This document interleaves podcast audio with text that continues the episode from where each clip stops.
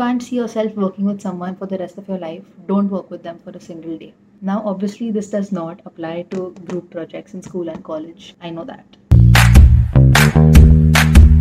Hey guys, what's up, and welcome back to Mental Fitness with Neha, the workout for your mind. So, this is the third and final episode in which I talk about the book The Almanac of Naval Ravikant. I'm going to keep this video very crisp and to the point, where I'm just going to bring out the key learnings that I had from the third part of the book. And without wasting any time, let's get into the video. So, people who we consider smart, people who we think make good decisions, are actually just people who are clear thinkers. When it comes to making big decisions, the question really is how do you deal with reality when making decisions? How do you not let your emotion get in the way? The number one thing that clouds us from reality and from seeing things how they are is our preconceived notion of how we think things should be, how we want them to be. The hard thing is only seeing the truth, and your ego often gets in the way and doesn't let you see the truth because of how you want it to be. In fact, the more you desire for something to work out, the less you see the truth a great example of this is when you're dating someone versus when your friend is dating someone let's say your friend is going through a breakup or something you can very clearly see that you know that person may not have been the best person for them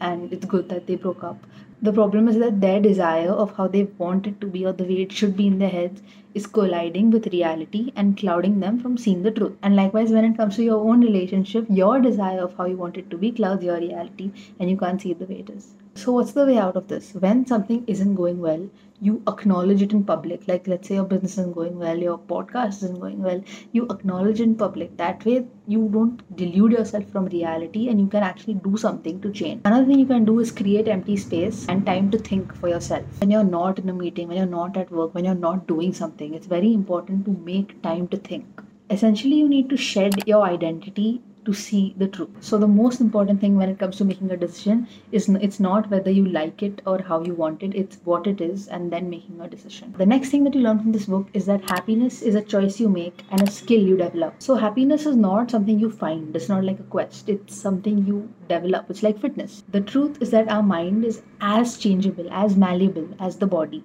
We spend so much time trying to change our body. We spend so much time trying to change our external environment. We spend so much time trying to change other things while accepting ourselves exactly how we are. Now, obviously, you should accept yourself as you are, but at the same time, you can also change if you really want to. So, the thing is that our memories from our past, our identity about who we are from our past, prevent us from living freely. For example, if in your past you were told that you know it's not good to talk much you should be quiet this that. Then you've programmed yourself into being that way and you don't express yourself freely.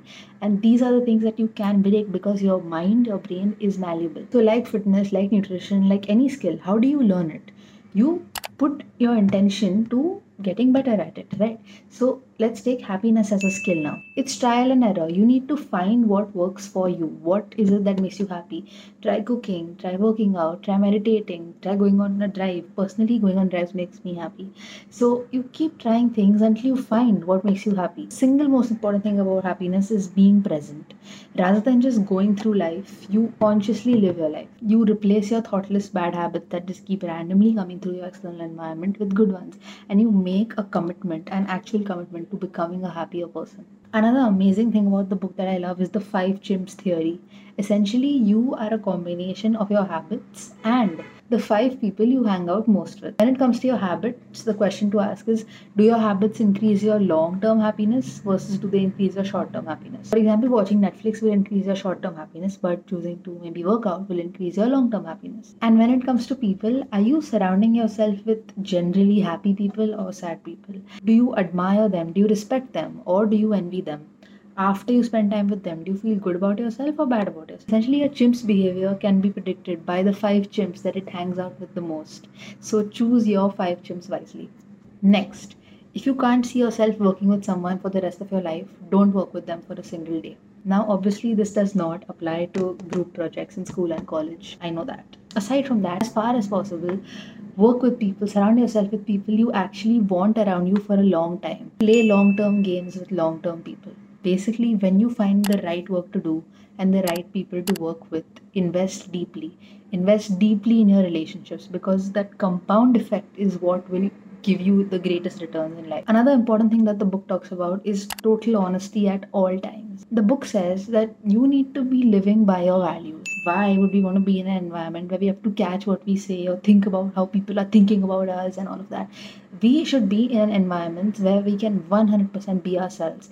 And how's that? By surrounding yourself with people whose values align with you. You don't want to be overthinking every single sentence you say, every word that comes out of your mouth when you talk to someone. In fact, Naval Ravikant's rule is that someone I can't be completely honest around, I don't want to be around. All benefits in life, be it of money and wealth, be it of relationships, be it of knowledge, come in compound interest.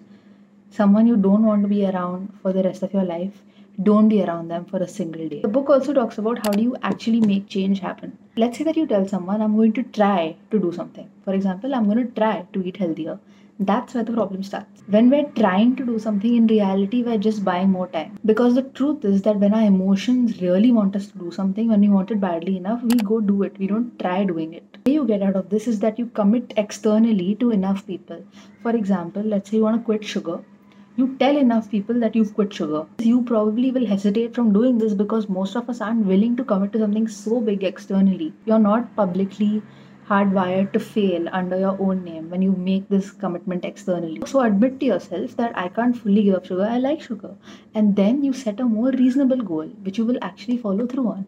For example, I will reduce the sugar that I eat. Next, choosing to grow yourself this is one of the best things that I read in the book that over time you figure out what kind of environments you thrive in and then create an environment where you're statistically likely to succeed. For example, I know that I work well when people around me believe in me. So you create that environment where you're in a supportive, happy place and then you're just more likely to succeed.